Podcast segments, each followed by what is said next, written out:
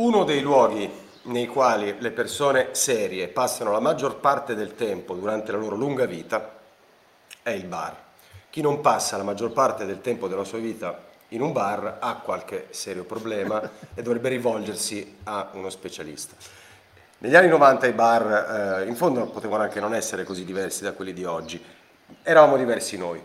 Sì. Quindi per introdurre il tema del bar e di quanto fossimo diversi noi nei bar, stessa storia, stesso posto, stesso bar, gli anni, un pezzo che non è degli anni 90 Max, di che anno è gli anni? Sai che non me lo ricordo. No, gli anni 95, no. 95. È 95, ok. È scritto nel 95. Allora è in diretta, è in diretta, perfetto. È in diretta, perfetto. si Quindi, avviene in, in tempo reale. È, è, in tempo reale. Eh, siccome il bar poi per te è un luogo, insomma, cioè, forse ci sono più bar che discoteche nelle tue canzoni alla fine, se dovessi contarmi. Quindi, vai, vai, vai sul bar. Eh, guarda, il bar è, è, è il protagonista eh, di gran parte delle situazioni eh, che, che, sono raccontate, specialmente nei, nei, primi album degli 883, perché era effettivamente, come dicevi tu giustamente prima, era il posto in cui passavamo gran parte del nostro tempo. Il bar non era solo il luogo dove andavi a consumare una cosa, era il luogo dove andavi a, eh, diciamo, bivaccare, perché chiaramente non c'era alcun criterio commerciale nella nostra permanenza, nel, nell'accettarci come clienti di un bar, perché se tu hai 10 persone sedute lì che in un tempo di 4 ore consumano anche due birre a testa, cioè comunque non ci stai dentro coi costi. Cioè in ogni caso il bar è concepito, cioè dovresti prendere, consumare, star lì non più di un'oretta e andare fuori dalle palle per lasciare spazio a eventuali clienti successivi. Noi invece no, eravamo quelli che si trovavano al bar, era la seconda casa, perché nell'epoca precedente ai social, precedente a, a WhatsApp, ai messaggi, addirittura proprio anche agli sms, non esisteva, ma precedente addirittura a, a, all'idea di avere un telefono con sé, un, un, un apparato di, rice, di ricetrasmissione con sé, era l'unico modo per sapere di incontrare qualcuno. Cioè sapevi che se ci si vede come eh, una canzone, dici, eh, si era detto otto e mezza puntuali al bar, no? Cioè, rotta per casa di Dio.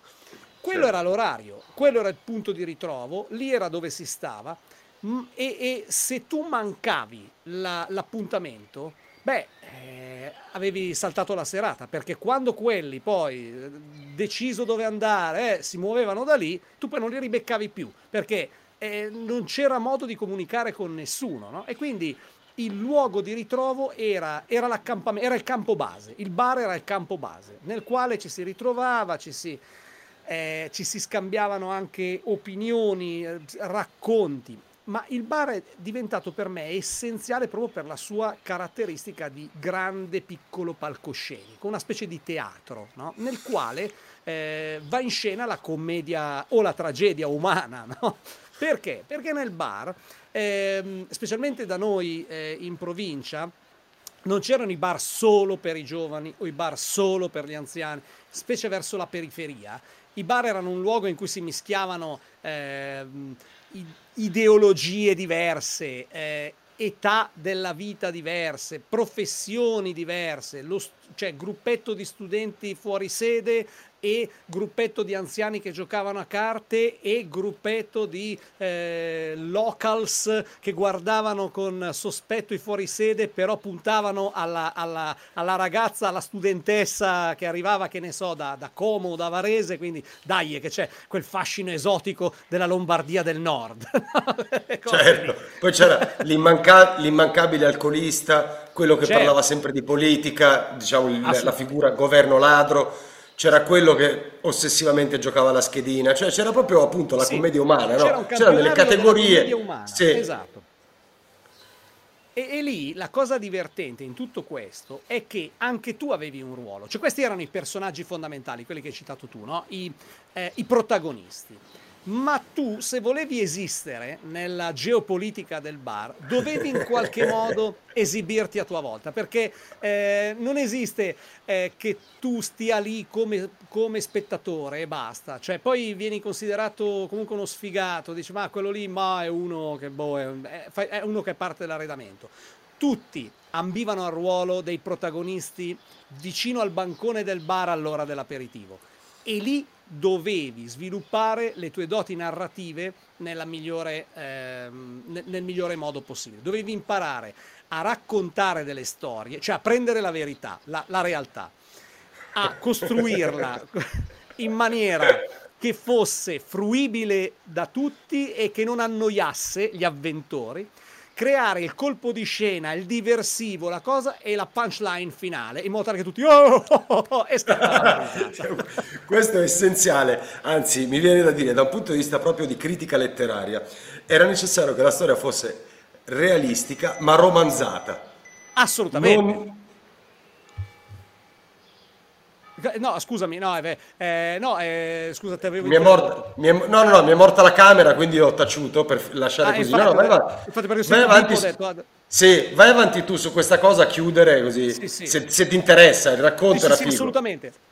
E poi Ma dimmi infatti, qual era, chiave... tuo, qual era, il tuo, personaggio, ovviamente, era quello che, quello che raccontava storie. Esatto. No? Allora, eh, chi- vai, vai. È, l'elemento chiave è, è, proprio quello del uh, costruire una storia che sia realistica, magari anche vera, ma eh, la verità raccontata così com'è, nuda e cruda, raw, no? Eh, non, eh, non, funzionava. Avevi bisogno di condirla un po' e di romanzarla. No? In questo modo eh, diventava interessante perché all'ora dell'aperitivo eh, la soglia dell'attenzione non è, non è elevatissima, è, ba- è, bassa. Devi riuscire a inserire alcuni elementi chiave, magari un po' eccessivi, per poter catturare l'attenzione del, dell'avventore del bar. No? E io ero un po' quello, ero quello che eh, reagiva alla propria timidezza e al proprio essere un po' sfigato nerd con la fabulazione e la narrazione di, di episodi più o, meno, più o meno veri, verosimili e chiaramente lì serve tantissimo anche eh, munirsi di letture specializzate, cioè non lo so, da, all'epoca c'era storia illustrata, quindi citazione di fatti storici impossibili però un po' romanzate, eh. Oppure eh, le riviste eh, sulle curiosità in generale, lì funzionavano molto le, eh, le curiosità, gli aneddoti da lo sapevate che. Ecco, quello era la chiave di tutto. Perché non esisteva internet? Perché non c'era il concetto di eh, leggende metropolitane, di leggende metropolitane, quindi quello che tu stavi raccontando probabilmente lo stava raccontando uno come te in un bar di, che ne so, di Rio de Janeiro o di, o di Mosca. ricevendo più o meno la stessa attenzione che ricevevi tu. Non c'era la, il, il, discorso delle fake news, cioè era tutto vero, era tutto finto, bastava che fosse verosimile. Sì, diciamo che hai ragione, il, il setting del bar era universale dalla sì. Terra del Fuoco fino a Novosibirsk era più o meno quello. Ottimo. Beh, ma eravamo tutti ispirati, ma se ti ricordi la serie mm, mitologica degli anni 70, Cheers, no? Che c'era certo. Norm, quello che entrava, Cincin, era tradotta in italiano. Da noi, e sì. Era Italia 1 lo faceva. Eh, lo faceva Italia sì, 1, sì, era un capolavoro assoluto perché raccontava un po' di quelle dinamiche, chiaramente messe sotto forma di sitcom. Non sempre era così, diciamo, patinata la cosa però e poi c'erano i personaggi vabbè qui bisognerebbe siamo, eh, siamo lunghissimi ma c'erano dei personaggi incredibili perché eh, nel bar nella dinamica del bar non conta che tu faccia il cantante famoso o che tu faccia il tornitore.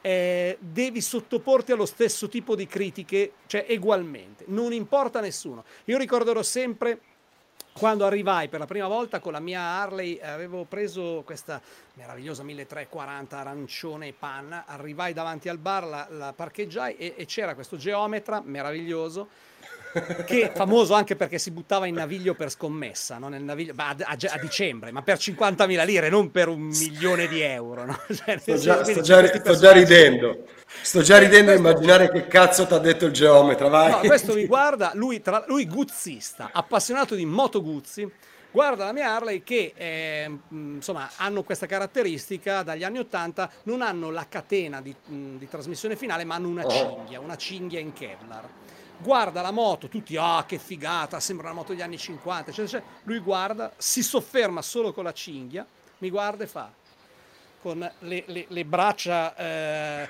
con, con, le mani appoggiate sulle anche, dice, lo sai, in dialetto chiaramente, io con una cinghia come quella non mi terrei neanche sui pantaloni. Moto Guzzi, Motus Symbol. E se n'è andato.